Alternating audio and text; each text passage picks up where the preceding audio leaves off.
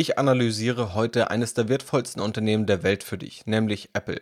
Unter anderem besprechen wir, wie Apple 267 Milliarden US-Dollar im Jahr verdient, was die neue Strategie von Apple ist, auf die das Geschäftsmodell aktuell hinsteuert und was das mit den neuen iPhone-Preisen zu tun hat, was der unfaire Vorteil in Apples Geschäftsmodell ist, der eine Vorteil, der Apple auch von den anderen großen Technologieunternehmen, den Fang-Aktien, unterscheidet, meine Sichtweise auf einen Kauf der Apple-Aktie und wie sich auch speziell Apple jetzt in der Corona-Krise entwickelt und was du darüber wissen musst.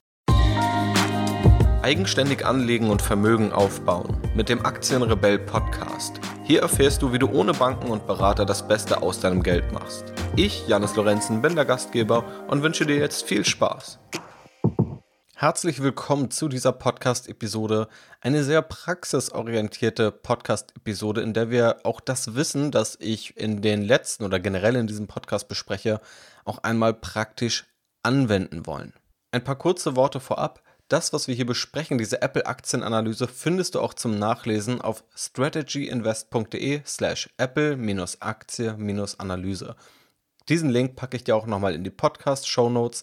Dort kannst du das Ganze nachlesen. Das macht vor allem an den Stellen Sinn, wo das Ganze ein bisschen zahlenlastiger wird und wo es auch um historische Vergleiche von Zahlen geht, da das in der Regel leichter funktioniert, wenn du dazu Grafiken siehst, als es hier im Podcast möglich ist. Ja, das heißt, an diesen Stellen werde ich hier etwas kürzen. Das Ganze kannst du da dann aber wirklich kostenlos nachlesen. Das habe ich dort alles für dich aufbereitet.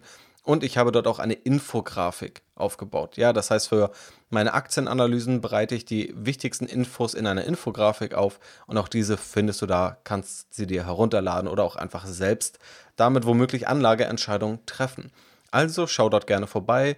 Dort findest du alles in Ruhe zum Nachlesen mit Grafiken und auch noch mit ein paar weiteren Themen. Dazu am Ende dann nochmal mehr.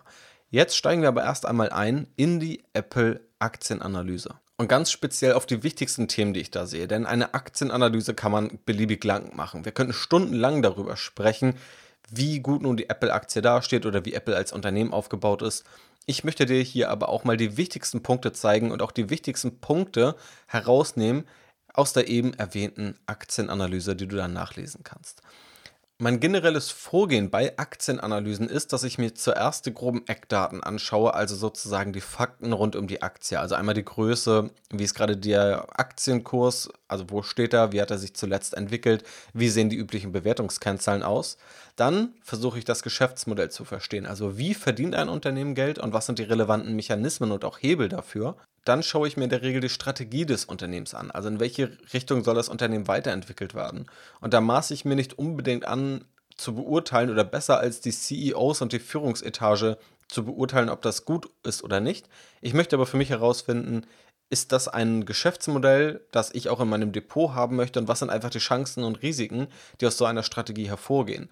Und wenn diese Strategie womöglich so aussieht, als würde kaum Wachstum möglich sein, dann muss ich selber auch nicht unbedingt lange überlegen und mir noch Wachstumsideen aus den Fingern saugen, wenn es scheinbar nicht mal die hochbezahlten CEOs hinbekommen sollten. Deswegen macht eben dieser Blick auf die Strategie einmal Sinn. Anschließend schaue ich, und das ist sozusagen das Kernstück, eher auf die bewertenden Aspekte. Das heißt, ich schaue, was sind die Stärken und was sind aber auch die Schwächen eines Geschäftsmodells und eines Unternehmens. Was sind aber auch die Chancen und was sind die Risiken? Da kann man sehr lange drüber sprechen. Ich werde gleich einmal die wichtigsten für dich herausziehen.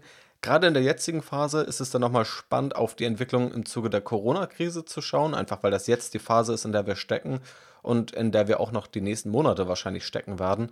Und dann ziehen wir mal ein Fazit und schauen, basierend auf unterschiedlichen Aspekten, die wir dann hier besprochen haben, einmal auf die Aktie und gucken, ob das Ganze womöglich ein interessantes Investment ist oder nicht.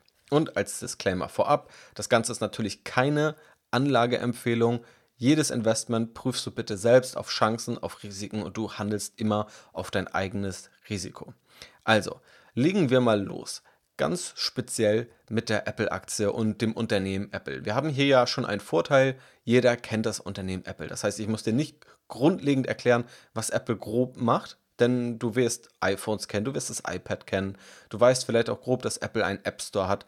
Und diese Informationen sind relevant und sie helfen dir. Wahrscheinlich kennst du auch Steve Jobs, das heißt, wir werden jetzt keinen kompletten historischen Abriss des Unternehmens Apple machen. Auch das kann sehr interessant sein, sich also anzuschauen, wie ist Apple eigentlich so erfolgreich geworden, um vielleicht auch strategische Hebel herauszufinden, Das ist an dieser Stelle aber nur nachgelagert der Fall, weil wir wollen schauen, wo steht Apple heute und ist es für uns eine interessante Anlagemöglichkeit oder nicht. Schauen wir einmal auf die wichtigsten Fakten. Ja, beginnen wir also ganz von vorne. Aktuell ist Apple etwa 1,3 Billionen US-Dollar groß. Ja, das heißt, wir reden hier von 1.300 Milliarden US-Dollar und ist damit eines der größten Unternehmen der Welt, neben Microsoft und auch Amazon. In der Vergangenheit haben diese sich immer ein bisschen abgewechselt. Apple machte zuletzt einen Umsatz von 267 Milliarden US-Dollar und einen Nettogewinn von 57 Milliarden US-Dollar. Umsatz und Gewinn sind relativ gleich aufgestiegen in den letzten 3 Jahren und zwar um 6,5% pro Jahr. Das Verhältnis vom Nettogewinn zum Umsatz bezeichnen wir auch als Nettogewinnmarge. Diese liegt bei Apple bei 21,5%. Die Bewertungskennzahlen liegen beim Umsatz bzw. dem Kursumsatzverhältnis bei 5,5 und das KGV, also das Kursgewinnverhältnis, bei 26. Und basierend auf der Historie ist es ein relativ hohes KGV. Aktuell im Zuge der Corona-Krise muss man aber sagen, ist das KGV gar nicht so einfach zu schätzen, weil wir einerseits einen stärker schwankenden Kurs haben, auf der anderen Seite haben wir aber auch einen Gewinn, der gerade kaum prognostizierbar ist. Da werden wir gleich nochmal näher drauf eingehen, aber das macht aktuell diese Bewertungskennzahlen etwas schwieriger. Das sind also so die Fakten. Apple ist ein großes Unternehmen, hat ein zuletzt solides Wachstum hingelegt, eine starke Aktienkursentwicklung und ist leicht über dem Marktdurchschnitt bewertet. Schauen wir uns nun nochmal genauer das Geschäftsmodell an, um Apple zu verstehen und dann eigentlich auch zu verstehen, was die Einflussfaktoren auf das Unternehmen Apple tatsächlich sind. Apple weist selbst im Geschäftsbericht 5 unterschiedliche Segmente aus. Das erste Segment ist das Segment iPhone. Relativ selbsterklärend, was dort mit gemeint ist, es sind die Verkäufe von iPhones. Das zweite Segment sind die Services. Darunter fallen Abo-Angebote, wie jetzt das relativ neue Angebot Apple TV, also das Video-Streaming-Angebot, Apple Music, das mit Spotify konkurriert, oder auch die iCloud, also die Cloud-Speicherlösung, die Apple anbietet. Aber auch der App Store und die Umsätze daraus, wo also Apple immer Provision dran verdient und wo du eben auf Apple-Geräten Programme installieren kannst, fallen in die Service-Kategorie. In Segment 3 haben wir Wearables, Home and Accessoires. Darunter fallen Produkte wie die AirPods, also die drahtlosen Kopfhörer, der Apple TV, also wirklich das Gerät, das du anschließen kannst an deinen Fernseher, die Beats-Produkte, das ist eine Akquisition, die Apple vor einigen Jahren getätigt hat, aber auch der iPod Touch und auch die Apple Smartwatches. Segment 4 sind die Mac-Produkte, also das MacBook Pro oder der iMac oder das MacBook Air und das Segment 5 sind die iPad-Verkäufe. Diese 5 Segmente weist Apple also aus. Nun ist es interessant zu schauen, welchen Einfluss hat eigentlich welches Segment und das einmal auf unterschiedlichen Ebenen zu tun. Einmal können wir schauen, wie groß ist der Umsatzanteil, wie groß oder wie stark war die Veränderung des Umsatzanteils des jeweiligen Segments und wie groß ist aber auch der Gewinnanteil, weil auch das sind nochmal signifikante Unterschiede, wie wir gleich sehen werden. In der verlinkten Aktienanalyse kannst du dir nochmal eine Grafik dazu anschauen. Es ist aber auch kein Problem, wenn du diese jetzt nicht vor Augen hast, denn ich werde dir einmal die wichtigsten Punkte daraus mitgeben. Grundsätzlich sehen wir über die letzten Jahre einen steigenden Wachstum, der leicht geschwankt ist, aber eigentlich relativ kontinuierlich war, ohne große Abwärtsphasen. Den mit Abstand größten Anteil an den Umsätzen macht das iPhone aus, mit etwa 50% Anteil an den Umsätzen. Auf Platz 2 liegen die Services, auf Platz 3 die Wearables, auf Platz 4 die Mac-Produkte und auf Platz 5 die iPad-Produkte, sortiert nach Umsatz. Wie gesagt, das iPhone-Segment ist immer noch mit Abstand das stärkste und macht 50% der Umsätze aus. Allerdings nimmt dieser Anteil ab. Also dieser Anteil des iPhones am Apple-Umsatz war in den letzten Jahren noch zwischen 60% und 70% und ist mit 50% aktuell relativ niedrig. Schauen wir auf das zweite Segment, dann wird es schon sehr spannend. Und das ist schon ein Segment, was viele Anleger oder auch generell Konsumenten gar nicht so einfach greifen können. Und zwar das Segment der Services. Diese Services machen aktuell 18% des Umsatzes von Apple aus und sind auf Jahresbasis, anders als die iPhone-Umsätze, nicht zurückgegangen, sondern um 16% gestiegen, haben also ein relativ hohes Wachstum. Und was noch spannender ist, ist, dass hier die Bruttogewinnmarge deutlich höher ist. Ja, die Bruttomarge ist sozusagen der Erlös abzüglich der direkt entstehenden Produktkosten. Und das ist relativ üblich, dass eher also dass Produkte, die wirklich physisch produziert werden müssen, also Hardware wie ein iPhone oder ein iPad oder Mac-Produkte oder auch die Wearables, also alle anderen Segmente von Apple sind Hardware-Produkte, dass diese niedrigere Gewinnmargen haben als reine Digitalprodukte wie Software. Und die Services sind letztendlich nichts anderes als Software. Und wenn wir uns die Zahlen hier anschauen, wie gesagt, 18% der Umsätze entfallen auf Services und dieses Segment ist um 16% gewachsen. Gleichzeitig ist aber die Gewinnmarge dieses Service-Segments, die Bruttogewinnmarge, bei 64% und die anderen Produktsegmente haben im Durchschnitt eine Marge, eine Bruttomarge, die halb so hoch ist und bei 32% liegt. Auch das ist keine schlechte Marge. Also ich glaube, es ist allseits bekannt, dass Apple relativ gute Margen auf die Produkte ja, aufschlagen kann oder gute Margen mit diesen Produkten verdienen kann. Aber dieses Service-Segment ist eben nochmal doppelt so stark von der Marge. Das bedeutet gleichzeitig, dass der Einfluss auf den Gewinn von diesem Segment deutlich stärker ist als der Einfluss auf den Umsatz. Dieses Service-Segment macht 18% des Umsatzes aus, aber 30% des Bruttogewinns. Und das haben schon viele gar nicht auf dem Schirm, dass dieses Service-Segment gewinnseitig schon so stark ist, wohlgemerkt bei einem relativ soliden Wachstum. Das stärkste Wachstum hat allerdings ein anderes Segment, und zwar das Segment der Wearables, Home und Accessoires.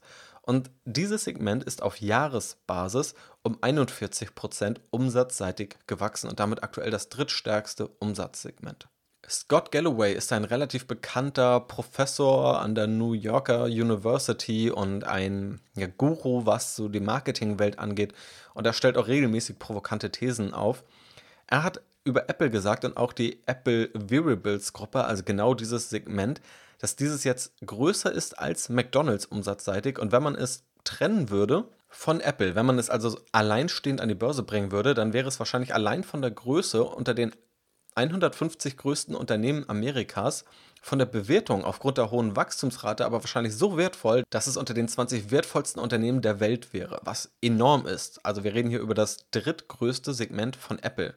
Natürlich kann es auch sein, dass Scott Galloway in dieser These etwas überspitzt. Das ist ja eine Vermutung. Wir wissen nicht, wie hoch oder wie teuer der Markt jetzt allein dieses Segment bewerten würde. Aber es verdeutlicht schon die Dimension, über die wir da sprechen. Dass das drittstärkste Segment von Apple, laut der These von Scott Galloway, unter den 20 wertvollsten Unternehmen der Welt wäre, würde man es ausgründen.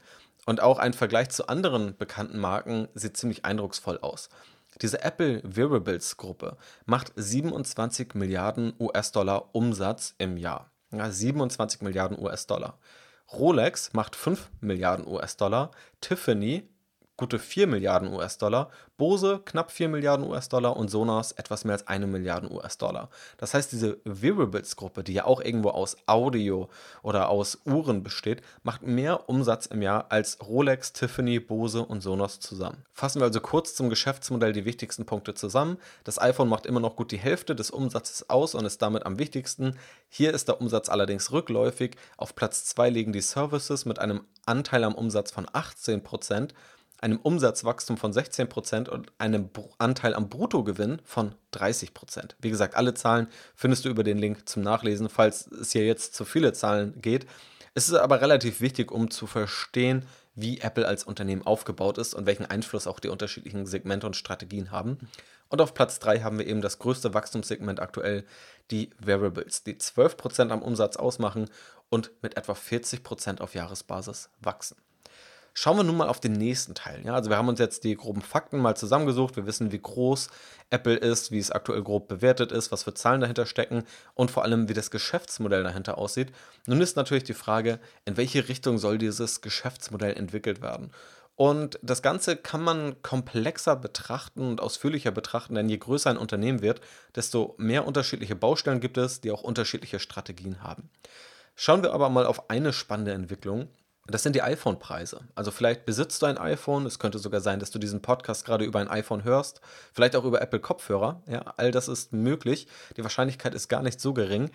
Und dann wirst du vielleicht auch mitbekommen haben, dass die iPhone-Preise zuletzt etwas rückläufig waren. Also das iPhone 7 ist zum Erscheinungsdatum in den USA für 649 US-Dollar auf den Markt gebracht worden, das iPhone 8 dann für 699 US-Dollar, das iPhone XR dann für 749 US-Dollar, also wir hatten immer einen steigenden Preis.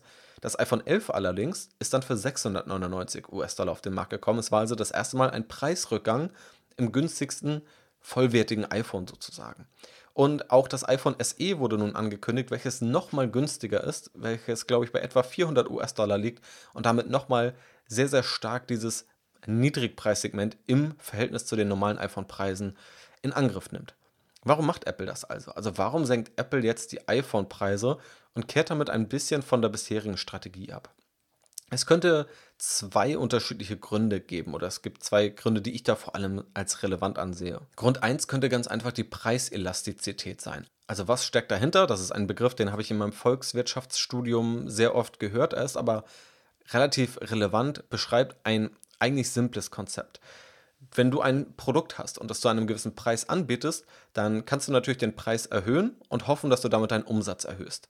Das funktioniert so lange, wie die Anzahl der verkauften Produkte nicht zu stark zurückgeht. Ja, also wenn du jetzt den Preis erhöhst und die Anzahl der verkauften Produkte gleich bleibt, machst du mehr Umsatz. Wenn allerdings die Anzahl der verkauften Produkte sehr, sehr stark zurückgeht, sinkt wahrscheinlich dein Umsatz durch diese Preissteigerung. Die Frage ist also immer, was ist der optimale Preis, bei dem dein Umsatz maximal ist? Ja, und da gibt es auch in der BWL unterschiedliche Methoden, um das herauszufinden. Diese Theorie können wir uns hier sparen. Wichtig ist nur zu verstehen, es könnte ein Grund sein, dass Apple einfach gesehen hat, dass man nun an eine gewisse Grenze stößt bei den Preiserhöhungen und dass weitere Preiserhöhungen zu starken Rückgängen und in den Absatzmengen führt, sodass der Umsatz letztendlich sinkt. Also es kann einfach eine umsatzmaximierende Maßnahme sein, dass Apple sagt, wir müssen jetzt für den optimalen Preis etwas niedriger gehen. Das ist tatsächlich ein möglicher Grund. Ich glaube aber, ein viel entscheidender Grund ist ein anderer. Und zwar liegt er im Customer Lifetime Value. Auch das ist so ein Begriff, der viel in dieser Technologiewelt oder durch Technologieunternehmen auch geprägt wurde. Abgekürzt mit CLV oder im Englischen dann CLV. Aber wir können uns ja auch gerne an die deutsche Bezeichnung heften. Der CLV, Customer Lifetime Value, bezeichnet den langfristigen Kundenwert. Also im Grunde den Wert, den ein Unternehmen aus einem Kunden oder mit einem Kunden hat, den Gewinn, den ein Kunde kumuliert liefert. Also als Beispiel, wenn du bei einem Modehändler bestellst und du bezahlst 100 Euro für eine Hose und der Modehändler hat da eine Gewinnmarge von 20 Euro drauf, dann ist dein CLV im ersten Moment 20 Euro. Wenn du aber nun Kunde bist von diesem Modehändler und er es schafft, dass du öfter bestellst, dann ist dein Lifetime Value, also dein Kundenwert über deine Lebensspanne eben deutlich höher. Wenn du 10-mal im Durchschnitt bestellst, das ist dann einfach eine reine Statistik, die betriebswirtschaftlich aufgemacht wird. Und wenn der Modehändler dann sieht, ein Kunde lässt im Durchschnitt eine Gewinnmarge von 200 Euro bei dem Unternehmen, dann ist das eben der CLV. Das heißt, es ist eine sehr langfristig gedachte Gewinnmetrik, basierend auf einzelnen Kunden. Was hat das Ganze nun mit Apple und dieser Preispolitik zu tun? Wenn das iPhone günstiger angeboten wird, sinkt erstmal der CLV, weil ja der Preis erstmal sinkt. Also wenn die Angebotsmenge oder wenn die abgesetzte Menge gleich bleibt. Ja? Abgesetzte Menge bleibt gleich, der Preis sinkt, das heißt der Umsatz sinkt. Vielleicht steigt die abgesetzte Menge aber auch. Ja? Das wissen wir nicht, dazu haben wir wenig Erfahrungswerte. Wir können Apple erstmal grundlegend vertrauen, dass sie das grob im Griff haben werden oder zumindest besser abschätzen können, als wir es aktuell können. Was passiert nun aber? Also wenn wir mal davon ausgehen, der Preis sinkt leicht und die Absatzmenge bleibt gleich oder steigt. Apple wird ja, wie wir vorhin gesehen haben, immer stärker in Umsätzen aus Services und Wearables. Und diese beiden Segmente sind primär Folgekäufe des iPhones. Also, wer ein iPhone kauft, der kauft auch eher eine Smartwatch, der kauft eher die AirPods, also die Kopfhörer dazu, der nimmt eher ein Apple Music-Abo war oder ein Apple-Video-Abo, der kauft eher kostenpflichtige Apps durch den App Store, nutzt Apple Pay als Zahlungsanbieter und so weiter. Das heißt, wenn Apple am iPhone selbst womöglich weniger Umsatz macht und weniger verdient, stärkt trotzdem eine höhere Absatzmenge an iPhones die anderen beiden und die beiden Wachstumssegmente, nämlich die Services und die Wearables, eben da diese Folgekäufe sind. Anders gesagt, wenn die Umsätze aus dem iPhone-Segment runtergehen, dafür aber die Umsätze durch mehr abgesetzte iPhones in den anderen Segmenten steigen, dann kann der CLV, der Kundenwert, deutlich höher sein. Ja? Und vieles deutet darauf hin und auch die Initiativen von Apple in der letzten Zeit, in den letzten Jahren deuten darauf hin, dass genau das der strategische Schwenk ist. Also Apple hat eben das Apple Music Angebot ins Leben gerufen und jetzt vor kurzem eben auch Apple TV Plus, also den Videostreaming-Anbieter, den es ein Jahr kostenlos gibt beim Kauf eines neuen Apple-Geräts. Also alles deutet darauf hin und auch die Zahlen zeigen, dass das eben die starken Segmente sind, dass Apple diese Segmente stärken möchte.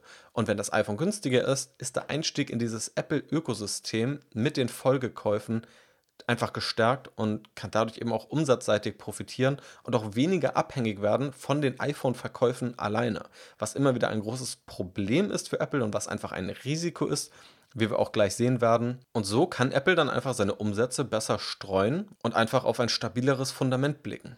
Also das ist so ein wesentlicher Faktor der Apple-Strategie, den man aktuell verstehen muss. Die Relevanz der Folgekäufe und diese Relevanz des Apple-Ökosystems und wie Apple das nun auch versucht, durch unterschiedlichste Maßnahmen dem Kunden beizubringen oder auch einfach in den Markt zu bringen. Daraus ergeben sich nun unterschiedliche Stärken, Schwächen, Chancen und Bedrohungen für das Geschäftsmodell von Apple. Alle kannst du in der verlinkten Analyse nachlesen. Ich werde jetzt einmal auf die wichtigsten eingehen, die wir hier auch schon ein bisschen angerissen haben. Eine große Stärke von Apple ist der Login-Effekt durch das Ökosystem und gleichzeitig damit einhergehend ein Burggraben und auch hohe Wechselkosten. So, und jetzt haben wir hier unterschiedliche Buzzwords aus der Technologiewelt einmal durcheinander geworfen. Da möchte ich gerne ein bisschen Klarheit reinbringen. Also Login-Effekt, Ökosystem, Burggraben und Wechselkosten. Das Ökosystem von Apple basiert eben darauf, dass es eine breite Produktpalette gibt, die perfekt miteinander integriert ist und es dazu führt, dass wenn du ein Apple-Produkt hast oder mehrere, dass du sehr stark geneigt bist oder große Vorteile hast, wenn du die anderen Produkte auch von Apple kaufst. Um so etwas zu verstehen und auch um nicht nur Gedanken für sich selbst zu machen, hilft das auch immer zu schauen, was eigentlich auch die CEOs oder das Unternehmen selbst sagt. CEO Tim Cook sagt dazu beispielsweise: "With each Apple product that a customer buys, I think they get tighter into the ecosystem. That's the reason that they are buying into. It is they like the experience, the customer experience, and so from that point of view, I think each of our products can drive another product." Das heißt, das denken wir uns hier nicht in irgendeiner Blase aus, sondern das ist wirklich die Strategie, die auch CEO Tim Cook betont.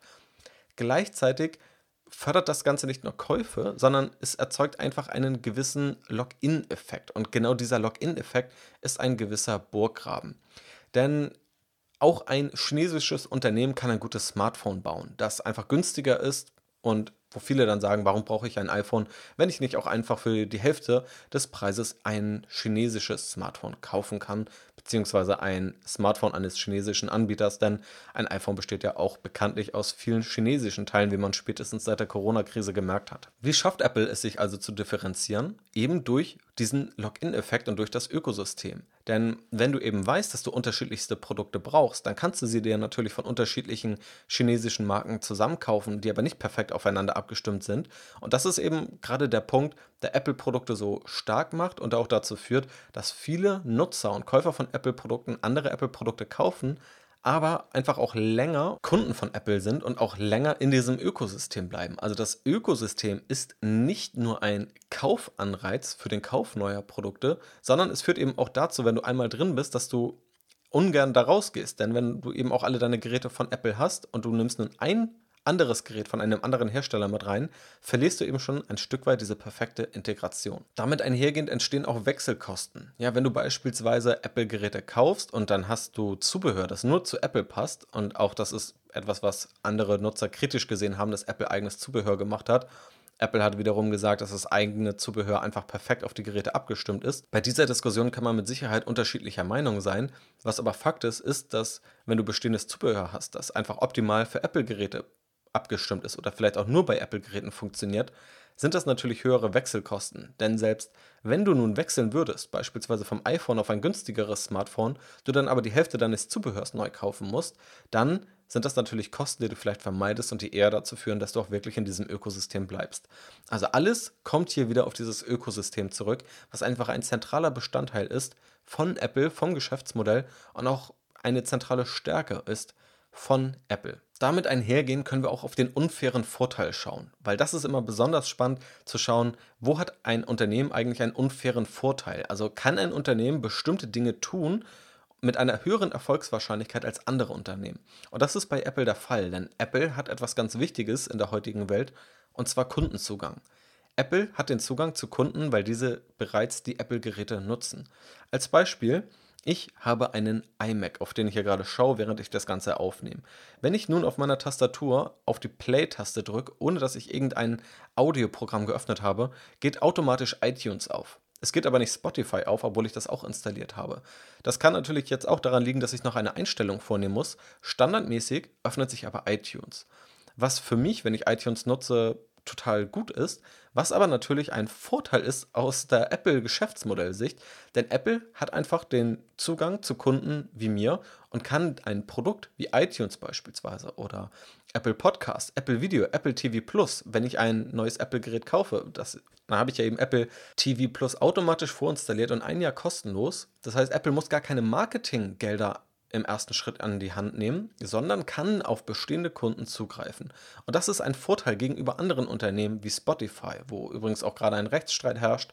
Das lassen wir hierbei mal außen vor, ist aber auch eine spannende Debatte, die tatsächlich aber für Spotify viel relevanter ist als für Apple. In jedem Fall ist das, also dieser Kundenzugang, ein unfairer Vorteil gegenüber anderen Marktbewerbern, durch den Apple es leichter hat, neue Produkte auf den Markt zu bringen, sie direkt mit hohen Umsätzen und in hohem Volumen zu verkaufen. Und das trifft eben sowohl physische Produkte, die hergestellt werden, aber eben auch die ganze Service-Kategorie.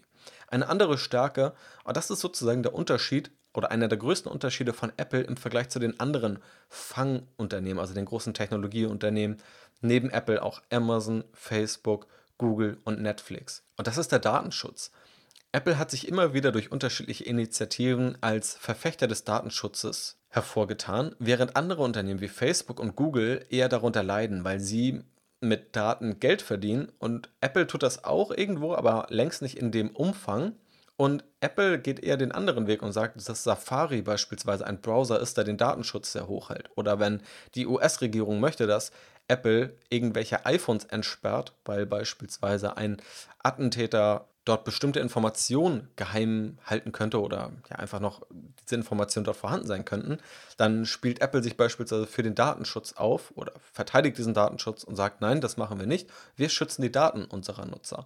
Und das ist eine ganz andere Herangehensweise und auch eine ganz andere öffentliche Wahrnehmung des Unternehmens Apple im Vergleich zu Unternehmen wie Google und Facebook.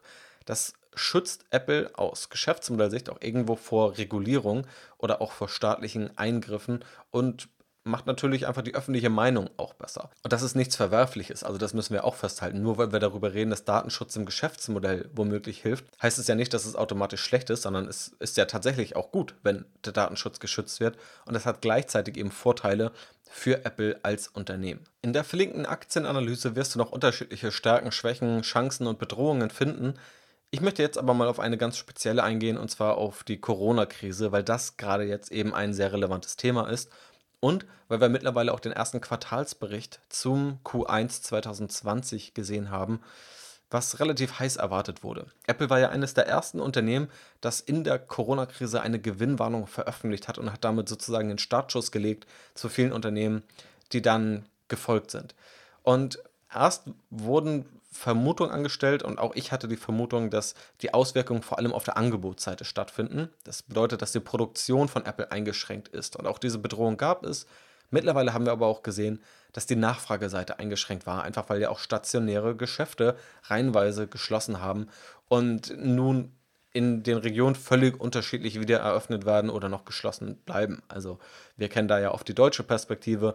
Wenn wir auf Apples Umsätze schauen, dann wird aber nur ein kleiner Prozentbereich der Umsätze in Deutschland erzielt. Schauen wir uns nun kurz die Quartalszahlen an. Im Jahresvergleich sehen wir, dass der Umsatz um 1% gestiegen ist. Wir können also sagen, der ist weitestgehend gleich geblieben. Die iPhone-Verkäufe sind gefallen. Der Gewinn ist leicht gefallen und zwar um 3% und dann auf Quartalsbasis auf etwa 11 Milliarden US-Dollar.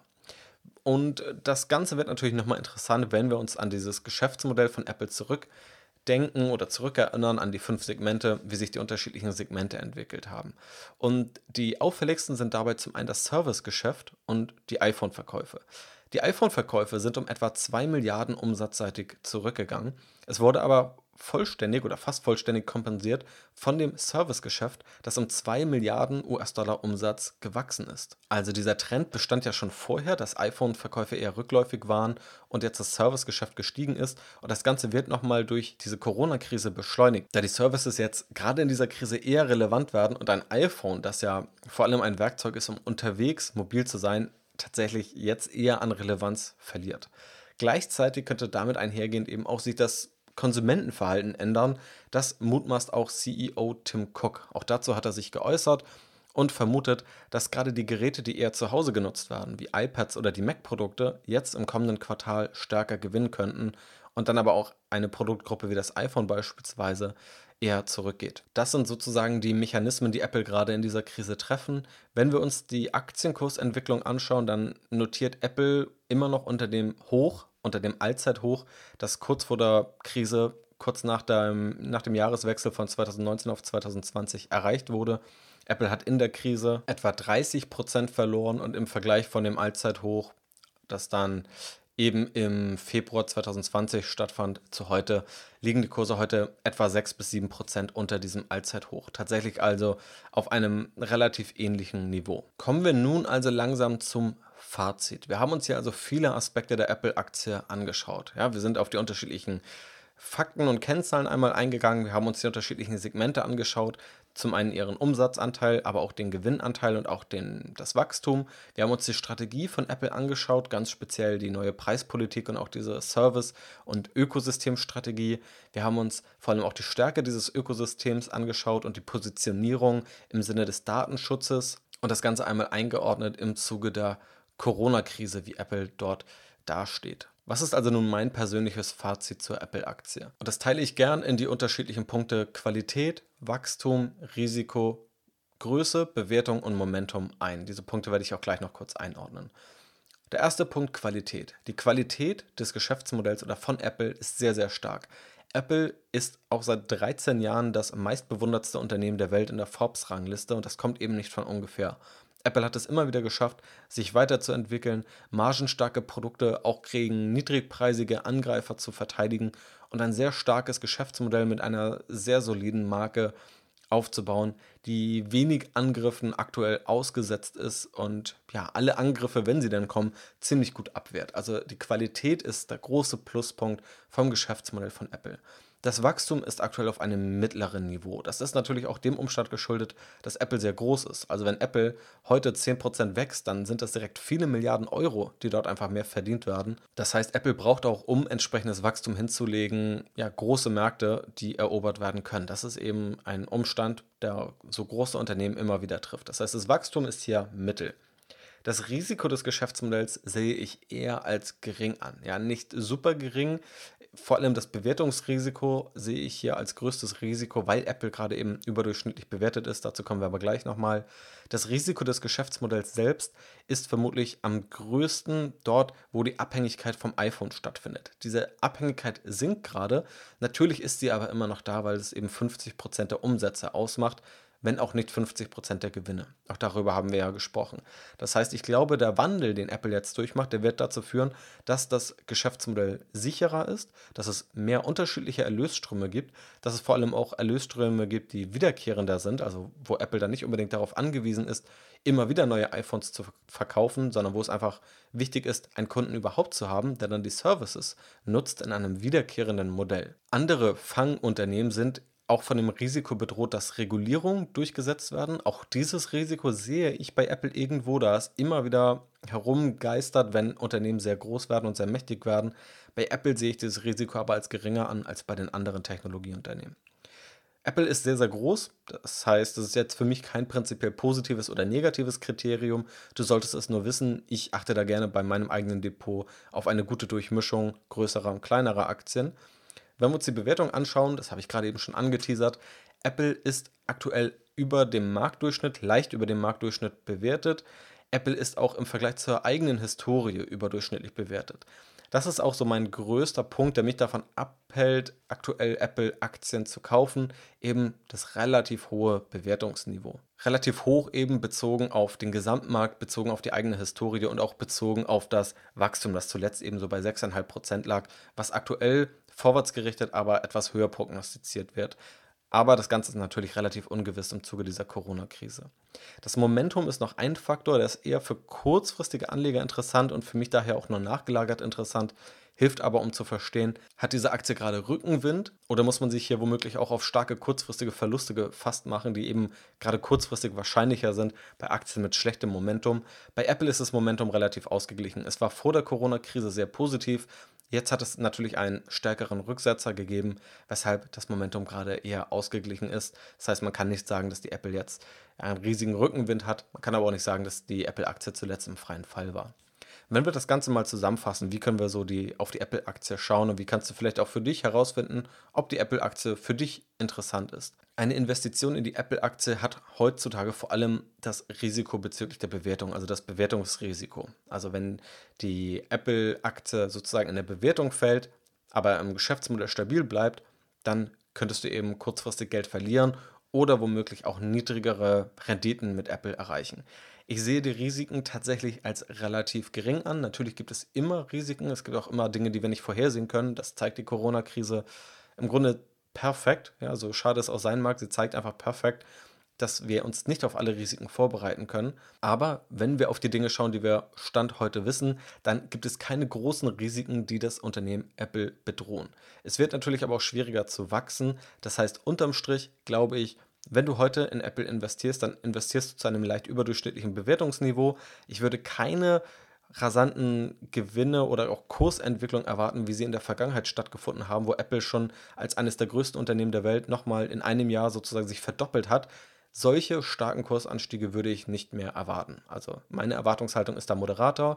Ich glaube, das Risiko nach unten ist nicht so groß, einfach weil Apple ein stabiles Geschäftsmodell hat, hohe Gewinnmargen, sich lange bewährt hat und jetzt auch richtige Entwicklung macht oder gute Entwicklung macht für dich als Anleger, die das Unternehmen sicherer machen werden, die dann aber eben auch nicht die allerhöchste Renditeerwartung haben werden, wenn du auf diese aus sein solltest. Aber ich sag mal, durchschnittliche oder auch leicht überdurchschnittliche Renditen sind auch mit der Apple-Aktie immer noch natürlich möglich und hängt vor allem auch davon ab, wie sich die Segmente der Services und der Wearables weiterentwickeln und natürlich auch, wie die langfristigen Effekte jetzt aus der Corona-Krise werden. Ich habe also Stand jetzt noch nicht in Apple investiert, finde die Apple-Aktie aber interessant und habe sie in meiner Beobachtungsliste und wer weiß, vielleicht wird sich das in Zukunft nochmal ändern. Das war also so meine Meinung zur Apple-Aktie und meine Analyse der Apple-Aktie. Wie gesagt, einige Punkte haben wir nicht besprochen, die findest du in der Apple-Aktienanalyse, die ich dir verlinkt habe. Du findest dort die Grafiken dazu, die ich hier besprochen habe. Du findest eine komplette Infografik, wo du alle Punkte, die wir besprochen haben und noch etwas mehr einfach zusammengefasst findest.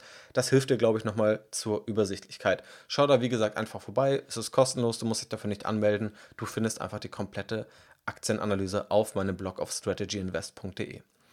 Ich hoffe, dir hat diese Aktienanalyse gefallen und auch dieses andere Format in diesem Podcast, was ich gerne in naher Zukunft immer mal wieder aufleben lassen möchte, wo ich einfach mal die Analysen oder die wichtigsten Punkte aus den Analysen, die ich im Strategy Invest Update veröffentliche, hier für dich rausziehe. Und wenn du dann sagst, du möchtest die kompletten Analysen sehen, lesen, nachverfolgen können, die Grafiken dazu sehen, dann kannst du gerne Teil des Strategy Invest Updates sein. Aber so bekommst du, glaube ich, einen interessanten Einblick, zum einen in die Vorgehensweise, zum anderen in die Aktienunternehmen. Das ist zumindest meine Hoffnung. Lass mich gerne wissen, ob es so ist. Schreib mir dein Feedback gerne bei Instagram. Das ist der Weg der direktesten Kommunikation. Oder wenn du dort nicht bist, schreib mir auch gerne einfach eine Mail. Die Kontaktmöglichkeiten findest du auch in der Podcast-Beschreibung.